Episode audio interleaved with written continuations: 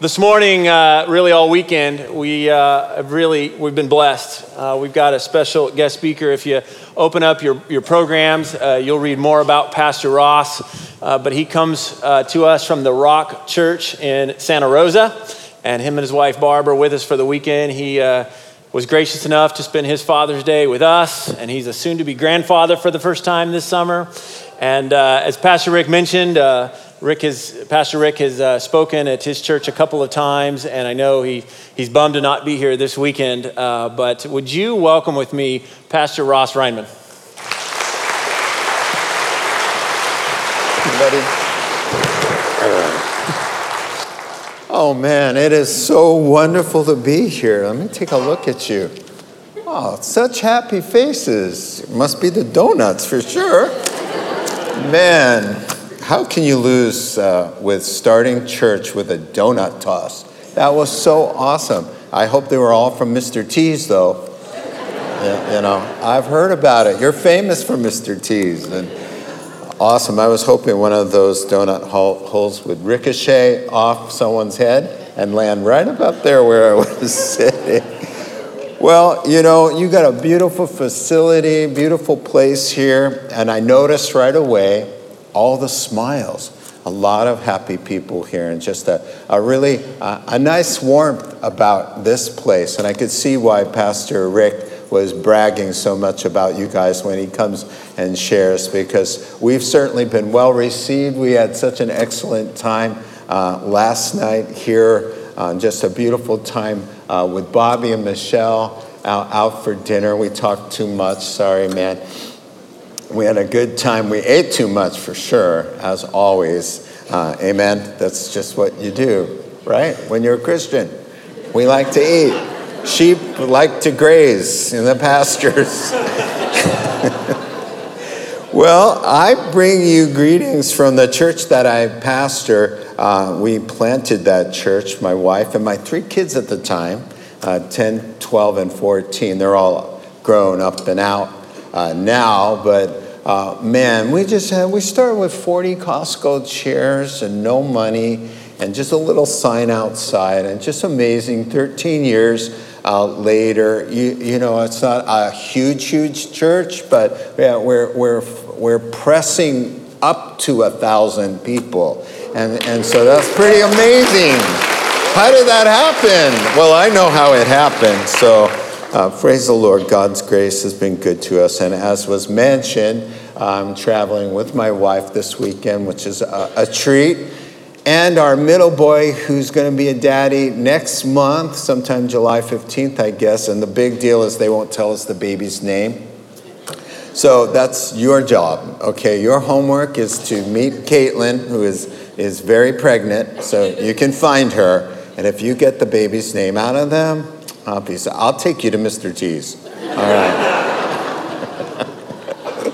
All right. Well, I first met your very gifted uh, and uniquely talented uh, Pastor Rick at Hume Lake. It was a men's retreat, and uh, he was busy wowing all the guys there, me included, just mesmerized by that speaking skill of his. And, you know, he's talking about Achan and the sin of Achan in Joshua, I, am sure he's done it here, uh, Joshua chapter 7. And he just, just, the pressure mounts as he tells the story, and they're trying to find Achan. And you just want to stand up, it's me, it's me. you know, and uh, I just leaned over to my associate pastor and I said, We got to get this guy up at the rock and so we did, and that's how it started. And he's been up and blessed our, our people so many times. And just um, so I, our church sends their greetings also to him because they love him as well and Aaron.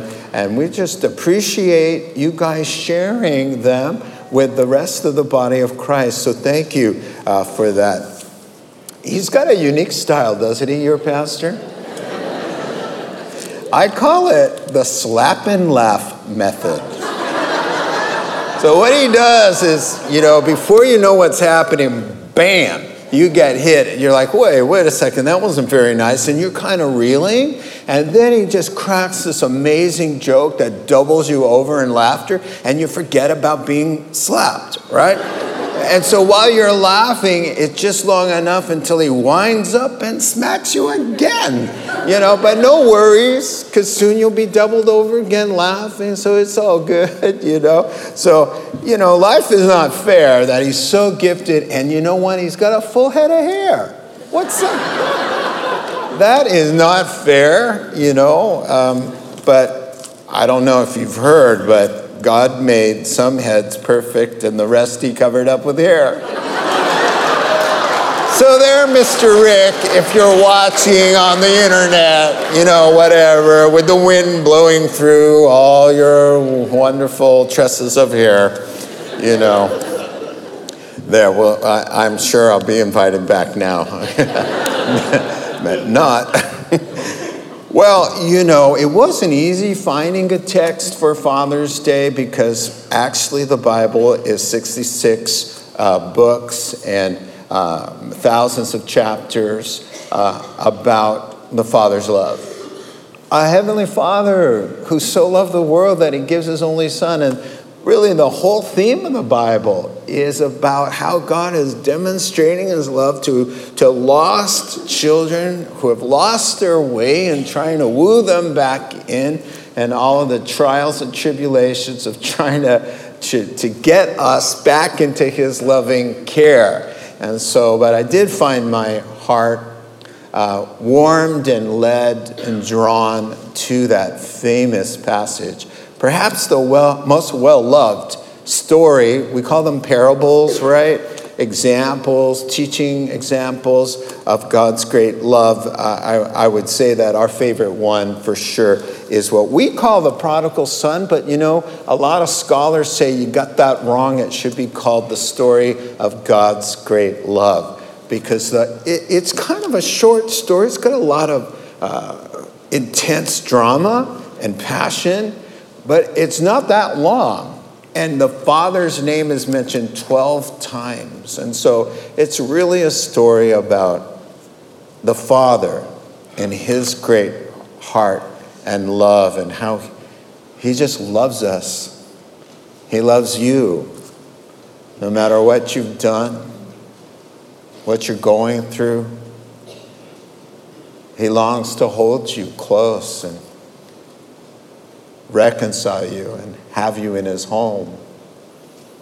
You know, sometimes we, we think, yeah, I know God loves the world and he probably loves me in some broad sense, but he likes you too. He, he actually is longing for us. And so, with those uh, thoughts this morning, we will make our way to that passage. But before I read it in its entirety, it is so awesome to know what was going on the context which kind of birthed out the story, which prompted Jesus to tell the story in the first place. It's very important.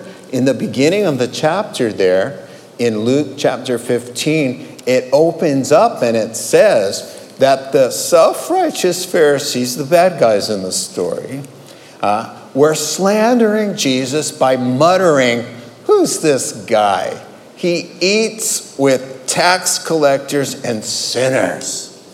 So they're slandering Jesus in a crowd that was filled with, they came to hear him, people with broken lives that, that, that the Pharisees looked down their long, right, self righteous nose with smugness, thinking they're better than everybody else. And, and they sort of judged them as unworthy of God's love. So, in order to correct their warped view of God, the religious leaders, who didn't have an ounce of mercy or grace for anybody who wasn't as perfect as they were. So here's this crowd of people feeling, you know, their broken lives. Tax collectors was a, a term that kind of stuck, was like the poster boy for anybody you despised or was very, very immoral. And sure, they were those tax collectors, they'd sell their mom to make a profit. I mean, terrible people and uh, just greedy and exploiting their friends and family for the Roman government. Anyway, I was baptizing a couple years ago, and I, this one dude, uh, I'm interviewing before I, I, I dunked him, and uh, I'm all, so what do you do again? And he said, Well, Pastor Ross, honestly, I'm a tax collector. I said, You're a tax collector? I've never met a tax collector. Now I'm going to have to hold you down a little extra longer to get some of that out of you. Well, you know, sinners and prostitutes, they were drawn to Jesus. They're in the crowd that day, and so are the ones with the robes and thinking that they're better than everybody else. And they're slandering Jesus. And Jesus busts out these three stories in response to their misunderstanding of God. And when you don't have God right, you don't have anything right, because they end up crucifying the Lord of glory because they're so upside down. You see? So Jesus starts to tell stories, and the three of them are connected. And he starts out by saying, and the theme is lost things found makes God happy, not sad. The rabbis taught that there was great joy in heaven, great rejoicing in heaven when one sinner was obliterated. So Jesus takes that line, if you notice, and he says, he punctuates the three lost found parable stories that he's about to tell with the phrase, There's great rejoicing in heaven when one sinner repents. And he changes the word from uh, is obliterated or destroyed to repents and is reconciled and is saved, because that's what gives God joy and happiness. So he started, you know, with the one sheep that wandered away from the 99 and how the good shepherd goes out and looking high and low until he finds that one sheep and slings him over his shoulder, brings him back uh, into the fold and how happy. And then there's that line. And I tell you the truth, Jesus pauses and looks at them. There's great rejoicing in heaven when one, like the sheep, is found. This great happiness for God. That's what God's into. I came to seek and save the lost. And a physician would hang out with people who are sick, kind of thing. And then he went to the woman who had 10 silver coins, but she misplaced one, and she sweeps through that house, and then she finds a little glint, and oh, I found my coin, and she's all happy. She calls her neighbor, and she says, Look, the lost thing is found. And then Jesus pauses, and says, and looks at those boys. I tell you what, when one person repents, when one sinner comes to know Christ, there's angels singing in heaven, and God is happy. And then he leaves the best for last. He's about to pull out the big gun because he's going to go from a lost sheep that is found and a lost coin that is recovered to a lost son who is reconciled to God his Father. Let's pray and then we'll read the story. Now, Heavenly Father, we just don't want familiarity uh, to breed contempt in that we've heard this story a million times. But, Father, there's something down deep in all of us that wants to hear it over and over again. Show us something fresh. Your word is, is alive, it's living. It's not like reading Huck Finn. Lord, it's just like it, it's, it's your spirit, it's your breath. So breathe upon our souls afresh and anew this great love that you have for everyone here. In Christ's name, amen. I thought it'd be good just to read through the story and then we'll walk through it and kind of follow his journey and, and, and see if there's something new the Holy Spirit will say, because he always uh, does that kind of thing. So let's begin.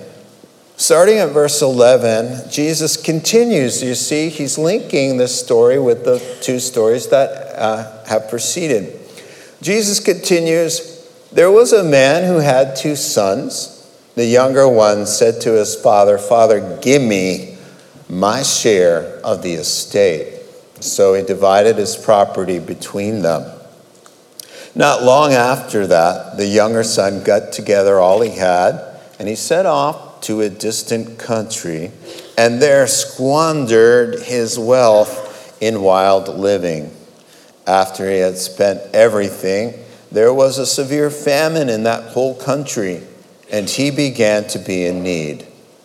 So he went and hired himself out to a citizen of that country who sent him to, field, to, to his fields to feed pigs. He longed to fill his stomach with the pods that the pigs were eating, but no one gave him anything.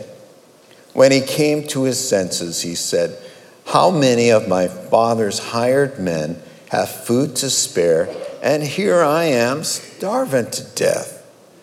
I will set out, I'll go back to my father, and I'll say to him, Father, I have sinned against heaven and against you. I'm no longer worthy to be called your son. Make me just like one of your hired men. So he gets up and he goes to his father, but while he's still far off, his father sees him filled with compassion for him, and he runs to his son, throws his arms around him, and kisses him repeatedly. In the Greek, it's a continual sense. The son says to him, Father, I have sinned against heaven and against you. I'm no longer worthy to be called your son. But the father said to the servants, Quick, bring the best robe and put it on him. Put a ring on his finger and sandals on his feet Bring the fattened calf and kill it. Let's have a feast and celebrate, for this son of mine was dead and is alive again. He was lost and is found. So they began to celebrate. Well, I, I, I, can almost hear the Lord thinking, at least, take that, Pharisees, take that. I mean, that's exactly how God feels about all these people in the crowd who aren't perfect like you and know they're in need and are longing to find the meaning of life and to have love in their hearts and to know uh, the true meaning of the Lord and His great love. And so He's gotten their attention for sure. You know, about this story, why it never gets old is because it's our story. Of course, not everybody plunges to those depths of immorality and extremes before we all get saved. A lot of us do. A lot of us have to come to the Lord. Practically has to kill us to get our attention, uh, some of us. And others come when, at the height of success and it's just empty and they're just still longing uh, for the meaning of life and the Father's love. The thing about this story that I like is, is that not only Christians know that God loves them, right? At that moment, you get saved, you're filled with God. Wow, God loves me, He's received me, kind of thing. But we forget that He's always wanting to topple us over and hug us and slather us with kisses and be that unconditional way of loving us, even down the road in our having been back to the house. You see, the love that He has at the start for you is the love that He has for you today and all the way into eternity. He's never changed His attitude since that first day, toppling you over and loving you up one side and down the other. That's still His joy. You have to remember that. So, the kid takes four distinctive kind of journeys, all right? And that's how we'll divide the story up. It goes fast. Uh, first, there was life at the ranch. I'm going to call it that. And then he takes a walk on the wild side. We'll take a look at that. Then there's trouble in paradise. As Scooby Doo would say, rot roll. Uh, right? and number four, and then he finds his blessed way home. And so, life on the ranch, let me refresh your memory. I'll just sort of paraphrase at the start of each of the journeys, all right? So the son says to his father, Gimme, gimme, gimme, gimme, what's coming to me, Pops?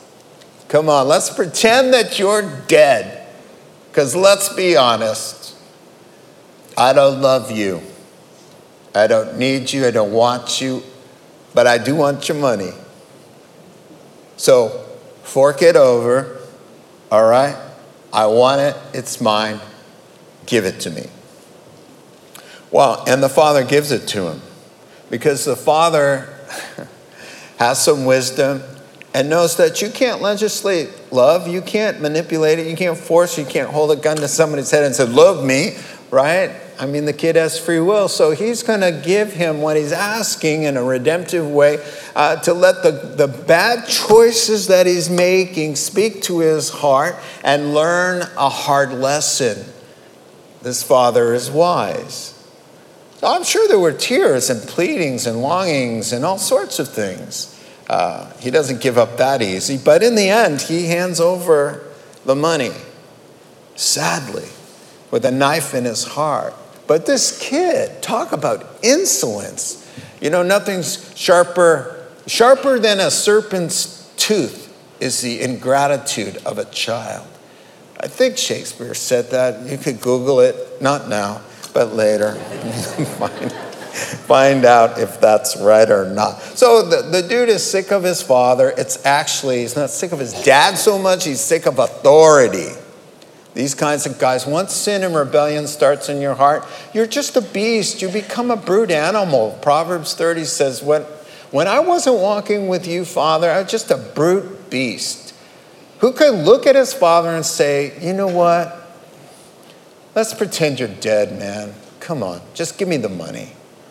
That's why I caution people in our fellowship don't mess around with rebellion or sin. It will turn you into an animal. You will turn on your wife, your husband, your mama, your dad, your babies. You will leave your babies and you will think right now, no way, I would never leave my babies. Yeah, you will if you embrace this rebellious, insolent, arrogant thing that unfortunately got put in us way early with Father Adam and Mom, Mama Eve.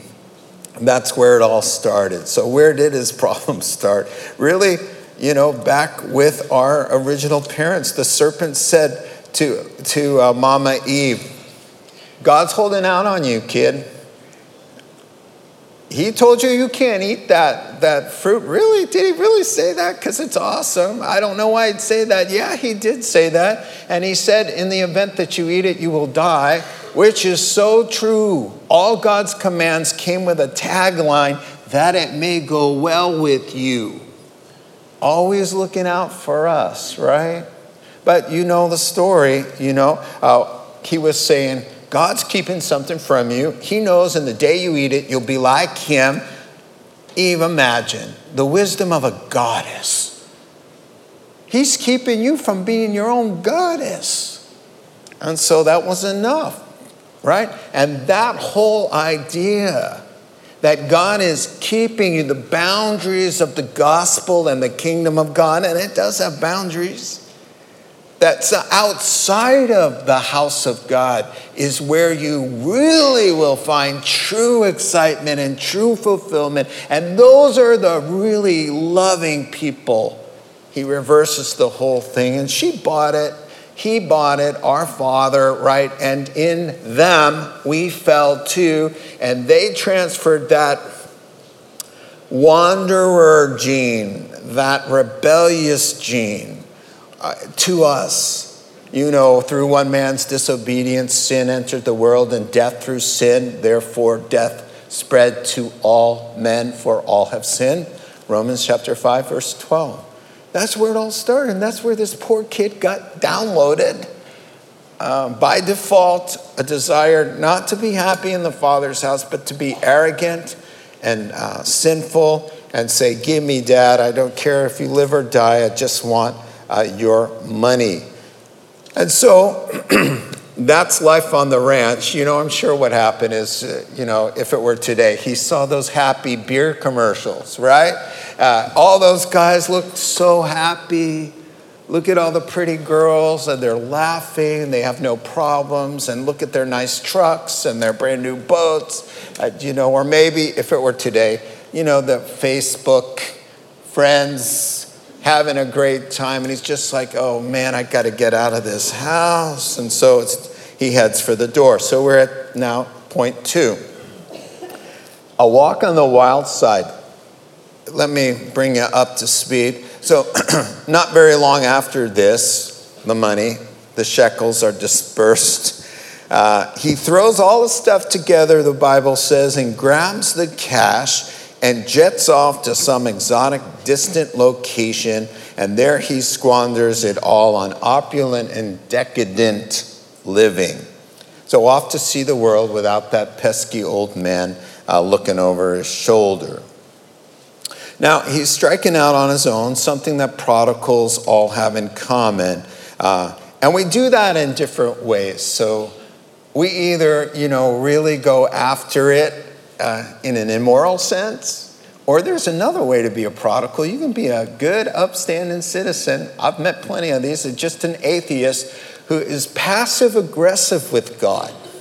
So your walk on the wild side is I'm just going to write him off.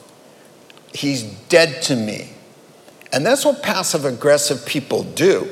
They'll kill you softly, right? They just, you don't even exist. You don't even have enough value to come up on the radar. They don't mention your name. They don't talk to you. They don't think about you. That's evil but it's called passive aggressive. And so, what that does is help the person who's murdering somebody by writing them off to be able to, to think better thoughts about themselves. Well, I'm not, you know, I'm not in the pig pen and I didn't go squander the money or my life on riotous living. Yeah, you just wiped God off the face of the earth so that you could do your own thing and disguise it by being a nice guy. Oh, you got to be careful with that. Sin, sin will just find a way to let you do your wandering and feel good about yourself too, you know? And so this dude's opting for the, the me, myself, and I moment where I'm just going to splurge and do everything I wanted to do. Did you know that the number one song played at funerals, number one song is Frank Sinatra's I Did It My Way. Now, I'm not speaking about in the church world. All we think about is the church world. But outside of the church world, and maybe some in the, in the church world, I did it my way at your funeral? Really? That's the last place I want to kind of send out a, you know, little motto, hey, you know, I did things my way. Let me read to you. Some of you are not impressed that, like, wow, who cares? Let, Hello, do you remember some of the lyrics?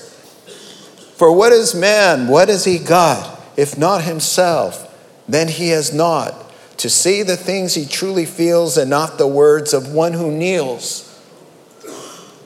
Let the record show I took the blows and did it my way, and not the one with words that kneel.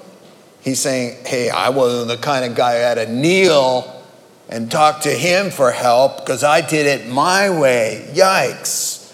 I wouldn't want that playing at my memorial service. Amen. Are you with me on this one? Come on. You don't want that, right? He didn't have any reason. Why, why, why does he want to do it his way? Well, there's no reason in the text, but yeah, we always find out later what it was. It was another person. There's always a third person involved. Oh, I've, I've been doing this 36 years, and marriages will come by me, and there's like a mystery. Suddenly, somebody's no longer in love with the other one, and then a few months later, something somebody appears. Oh, you know, and so eh, that's kind of what happens. You find out later. So we didn't know what was his problem, and then we find out, okay, wanted to live it up. The word squander is where you get prodigal. That's where it's from the Latin translation of squander, and, and we've anglicized it and we call prodigal, the prodigal. It means to throw up in the air, to just toss things in the air. So it, he was tossing that inheritance, God's small fortune, up in the air, just reckless, no budgeting. You know, it was all about fast chariots and new shiny threads and fast chariots. You get it? Right? Yeah. You guys are a little slow. It's nine o'clock, you know. So, so your wife will explain it to you on the way home. You know, exotic banquets and all of that. And don't you put it past him. he took some of that money and donated it to a fine cause, his favorite charity, because people love to do that. You see, I'm not that bad of a guy. And so he squanders it and throws it all over the place. And um, yeah, at any rate, it's time for the riches to sprout wings and soar uh, away. I love Proverbs. It, it says in chapter 23, verse 5 Cast but a glance at riches, and guess what? They're going to soon sprout wings, fly into the sky like an eagle. That happens all the time. So that's what happened to him. He was all about his money. He got his money, took a while, fa- fancy, fancy life, wine, women, and song all day long. Uh, but as it turns out, the party has to come to an end, as it always must. And so we go to third point now trouble in paradise as the party comes to an end and the, the bills are coming in the mail. There's not enough revenue because he's spending more than he makes, right? And uh, he can't uh, continue this momentum. And so I'll bring you up to speed here with the paraphrase of Trouble in Paradise. So the Bible says after he burned through all the cash, there just so happened to be, wink, wink, just so happened to be an economic downturn, a severe, it says in the King James, a mighty uh, famine. wow. When God wants to get someone's attention, man, wow, he, he just jumps through all the hoops. Uh, and, and the boy was in a world of hurt. In his desperation, he takes a job as a hired hand. He goes to find some rich dude. He says, Hey, can, can I work for you? I'll be your slave as long as I get something to eat. He's like, Well, you can feed my pigs.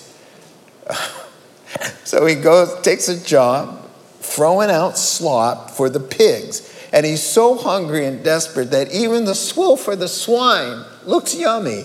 And he wants to eat that. But no one gave him anything, and that's a key part. So let's talk about trouble in paradise. There's a spiritual law in the Bible, and it's interesting. In Galatians chapter 6, verse 7, he says, Don't be deceived. Now, he's implying that the, what I'm about to tell you, a lot of people don't think it's going to happen, but you're deceived. Don't be deceived. A man will reap whatever he sows. So if he sows seed to his sinful nature and sinful desires, if you that's the way you live toward those fleshy kinds of things and passions, from doing that very thing, you will reap back destruction. So he says, God cannot be mocked. What he means by that is saying, nobody who lives a wild and reckless life will ever be able to say, See, I lived a wild and reckless life and I'm blessed. Well, just give it time to play out because it says God will not be mocked. You can never say, and see, the Bible says, oh, I will reap destruction. So he's saying, don't be deceived. It may look like everything's going well, but you don't see what God sees and you don't see the end. You don't see the end. There's a spiritual dynamic that all those parties have to come to an end. A screeching halt. Uh, uh, any second now, a trumpet sound is going to sound, and he is going to appear with the voice of the, the archangel and we who are alive and remain shall be caught up in a twinkling of an eye. He says, Shh, I tell you a mystery. We shall not all die, but shall be changed. In a moment, in a twinkling of an eye, and we're getting closer and closer uh, to that day. And I'll tell you, on that day, the party's over. I mean, some parties may be going on at the moment the trumpet sounds, and you know, a billion of us go missing that's going to really impact one's partying, I think. it really is, man. It really is. So the party's going to come and we want to be found ready. That's half of Jesus' teaching is be ready, be watching, be ready. You don't know the hour. Be ready, be ready, be ready. He wants us ready. And the boy definitely is not ready. He's in the pig pen. That's not a good place. And so you know, when God gives you over to something, like the Father said, go for it, man, do your thing. it was in love. There's a redemptive aspect of God giving one over. You're going to study the book of Romans. Romans 1 has this terrible thing of how they reject pagans, reject God's truth, exchange it for a lie, and then serve themselves. And it says, so God just gives them over. That's not like condemnation, that's a redemptive, hey, I'm going to let you find out what life is like without me. And when you live for self and sin, and when Satan is in charge, hoping that the pain and loss and loneliness and emptiness will get to that person and bring him back in. And so that's what's, what he's experiencing right now. The consequences of his own bad choices are the best evangelist. Mom and dad, listen, uh, and I've got a wayward one right now as well. Mom and dad, and whoever you are praying for your wayward friend, the bad consequences of poor decisions is the best evangelist we know. They've got God the Father is on the case who loves them more than we do. He created them, He died for them. He, and He's smarter than they are, and He loves them. And so God has kind of put this kid now in the vice grip of life, the jaws of death, really, the jaws of life, and squeezing this kid. How much more? No more friends, no more money no more food, no more, no more roof over your head, a lot of guilt and shame and regret and remorse and anxiety, anxiety, anxiety. And the Lord's like, okay? I, you know, and some of us are so stubborn, He has to take us right to the edge of death, you know, before we'll go, okay, Father, yes, okay, yes. But this kid was like that, you know. Jews, are a little bit like that. I am a Jew as well, so I can say things like that without you looking at me like awkward. Let me tell you about my dad, the uh, Jewish, born in Brooklyn. Um, that's what it took him to be in God's vice grip. And uh, he had money all his life. We were uh, always well taken care of. Uh, he owned paving companies in New England. So I was raised in New York and Massachusetts. Uh, but my dad just had a series of misfortunes in the business world, and he ended up really in a lot of business tri- uh, troubles in the 70s. So my Jewish dad gets us on a plane. We couldn't tell our friends where, where we were going. Ninth, we were 18 at the time, 18, uh, 17, 16, and, and 14 teenagers. And he moved us from New England to Santa Cruz, California. I was culture shock. we had never been to a Taco Bell. For one thing. and we never put like grass on our sandwiches. You call them bean sprouts? Yeah, we, we didn't put the lawn, half of the lawn inside the, yeah, it just didn't make sense to us. But so my dad could never recover. He could always recover. He was good with money, but God put a you're not good with money curse on him to get his attention. And so my dad tells his testimony real quick. He says, uh, there he was uh, managing a hotel in Santa Cruz, down on his luck. And the older woman who uh, owned the hotel came by and said, Joseph, the trash is overflowing in the large receptacle, receptacle outside. Would you mind getting it and flattening it out? My dad, he owned companies. He drove Cadillacs. He, he had companies and corporations, and now he's climbed in to the trash bin and he's trying to get the trash down and, and the lady is saying to him, he tells the story. He's with the Lord now, but he would tell the story and say, she was saying, Higher, jump higher, Joseph, jump higher, Joseph. And as she was commanding him to jump, he just thought, This is the bottom of my life. It cannot get any worse. If there's a God in heaven, have mercy on my poor, pathetic soul. And he said that was the moment inside a trash bin where God, where he just was, nothing made sense. It was like the only way he said, he said, I was on my back. The only way I could look was up. And I started thinking about God. And I picked up a, a book called The Late Great Planet Earth. And, and Hal Lindsey's book in the 70s that talked about coming Armageddon used a lot of Old Testament. He was raised in the Old Testament. And it just the Lord saved him. And he came home talking about Jesus and heaven coming down, the New Jerusalem. We all thought he was crazy. I just thought, oh man. And you know what was sad? We had a strained relationship, Dad and I. He was a good provider, but he just didn't take interest. No warmth, no loving, no uh, how are you doing, nothing like that. A real razor sharp tongue, too. So I, I had a lot of wounds. So when I saw the open Bible and Dad, First of all, I told him, Dad, this is against the rules of our religion. You cannot accept Jesus as a Jewish person. And he's like, Let me tell you, Jesus was a Jew and he came for the Jews. And I'm like, Never mind. I asked the wrong question. Well, actually, I moved far away to the city to get away from him and his gospel. Well, that didn't work, obviously. And, and, so, like my dad, it, uh, the prodigal, it was time uh, in his pain there, he was coming to the end of himself. And, and now it's time to head home, our last point. Now, it begins with a change of heart. And let me paraphrase a little bit. He finally wakes up one day, says to himself, it says in the Bible, he came to himself. That's implying that when you're outside of the Father's house doing your own thing, you've lost your mind.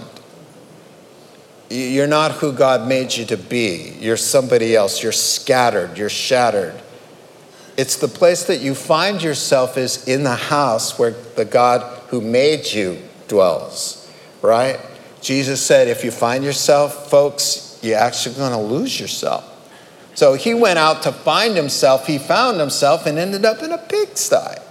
It's when he's back at home that he, when he loses himself, he finds life in the Father's arms. So he comes to himself and he says, What am I doing? You know, here, a nice Jewish boy slopping food for pigs. Now, you know, you know, when the when the crowd, the Jewish crowd heard that, they were gasping.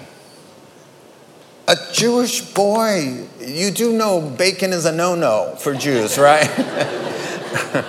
We ate it. We weren't kosher. You know, my mom made my dad pork chops. He was happy, you know.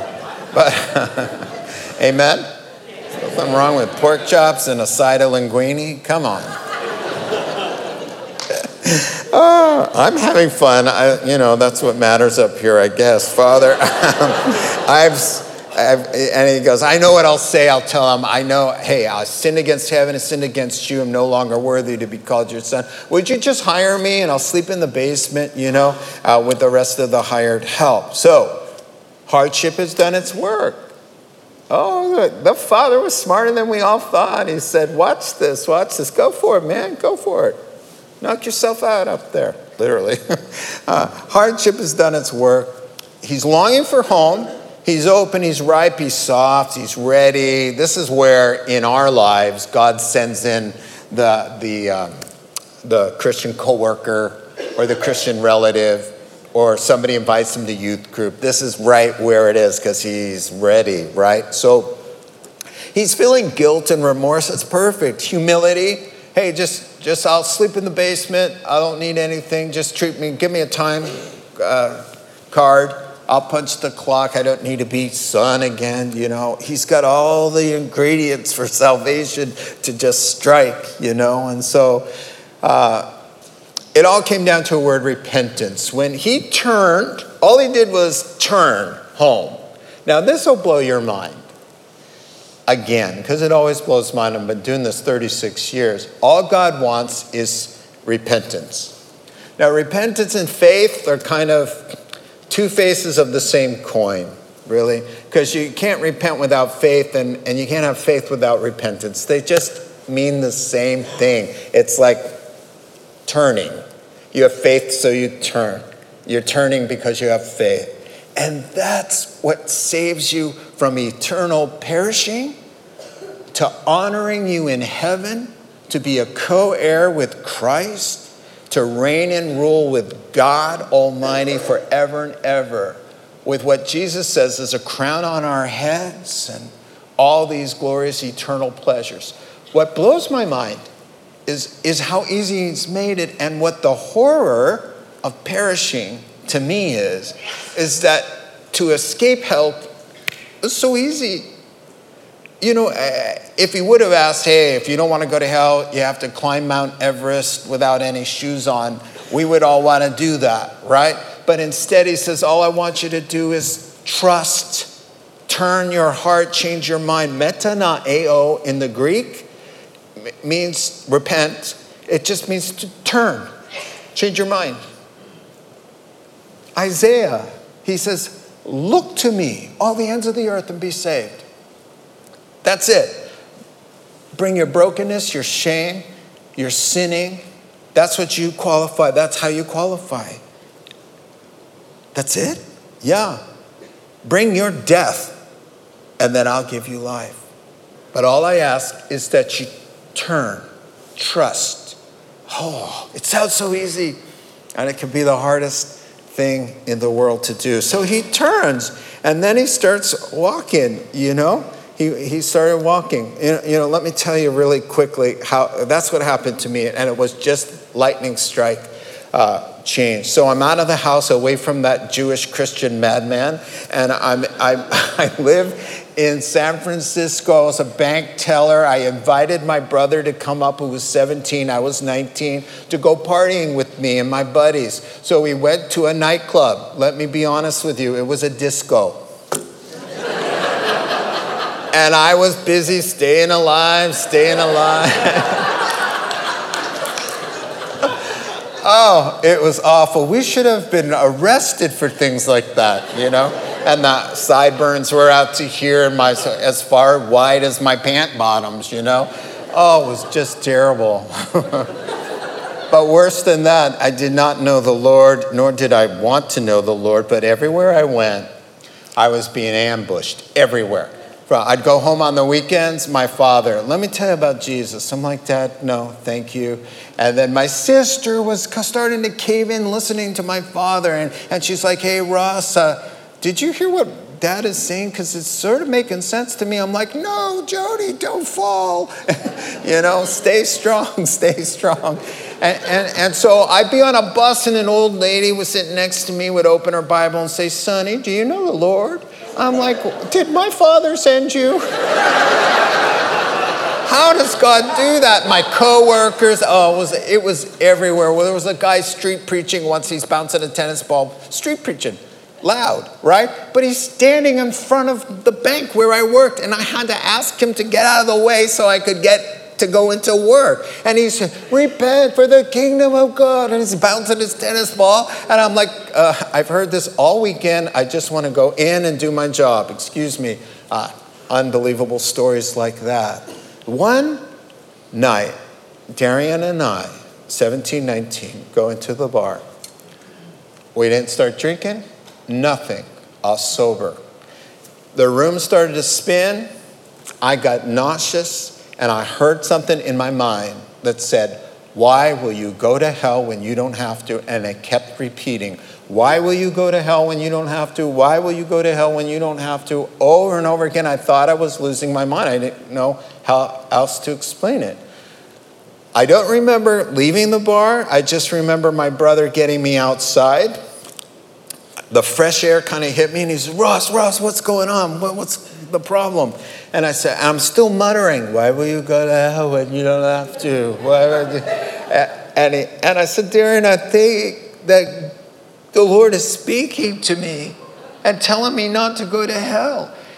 I wanted in my sick mind for him to convince me to go back in the bar. Come on, we'll buy a couple beers, where everything will be fine. Instead, Darian goes, He's talking to me too. Started crying. and I was like, oh no, we're cooked. you know? And so uh, I said, What do we do? And I looked up at the sky. I, I don't know a Christian. There's no Christians talking to us, just these random s- sniper Christians. so, what do I say? Just like in the story, let's go home, the only Christian we knew, and talk to dad. Oh man. So on the way home, I open the window, I look up in the sky, and I say, You win. That was my sinner's prayer. You win, I lose, you're right, I'm wrong. That's all I said. That was my sinner's prayer. And it worked. I got saved. so praise the Lord. So we bust into the hotel there. Mom and dad, they were both there. Uh, they're both with the Lord. And uh, Mom and Dad, we're born again Christians. We're Christians. Ross has heard from the Lord. We're going to serve the Lord. And my mother got saved. But she was in such shock that these two, they, I mean, we were scoundrels, 19 and 17. And for us to come in just saying, oh, we're born again Christians, my mom goes, there's a God in heaven. And my dear old dad, they called the sister. My sister comes over. She's going, oh, too. And I'm like, there she is. Um, we're one of them. and my little brother as well. And my dad got down on his knees. We all, all the whole family, just a bunch of losers, just a bunch of Jewish, uh, empty headed, and I can speak for me and Darian, just out for the world. And what are we doing with no church, no Christians talking to us? Nothing. And we're all in a living room on our knees talking to our Heavenly Father and receiving Jesus Christ. That's a miracle, amen? What kills me, what kills me is all he said was turn, just turn. That's all we did. He said, he asked a pretty good question to which there's not many things you could say, right? Why will you go to hell when you don't have to? I was like, let me come up with an answer for that. You know, there's just nothing to say. So, I mean, he, he won. So, that's the deal here. Uh, I just take a look at the Father's love. I know I'm going just a little bit long, but, you know, I heard your pastor goes longer. I'm, I'm almost done, really the Father's love, I wanted to get, oh, no probation, no I told you so, no Jewish guilt trips. Oh, uh, do you know how many nights your mother and I were crying ourselves to sleep? All right, already forget about it, you know. That's called a Jewish accent from New York. I won't do that next service, though. Instead of all of that, restitution, promises, contracts, programs, kisses, hugs, celebration, and reinstatement. That, my friend, is the definition of grace. Getting what you don't deserve, mercy, not getting what you do deserve. Grace and mercy for that kid and for everybody like him, all of us.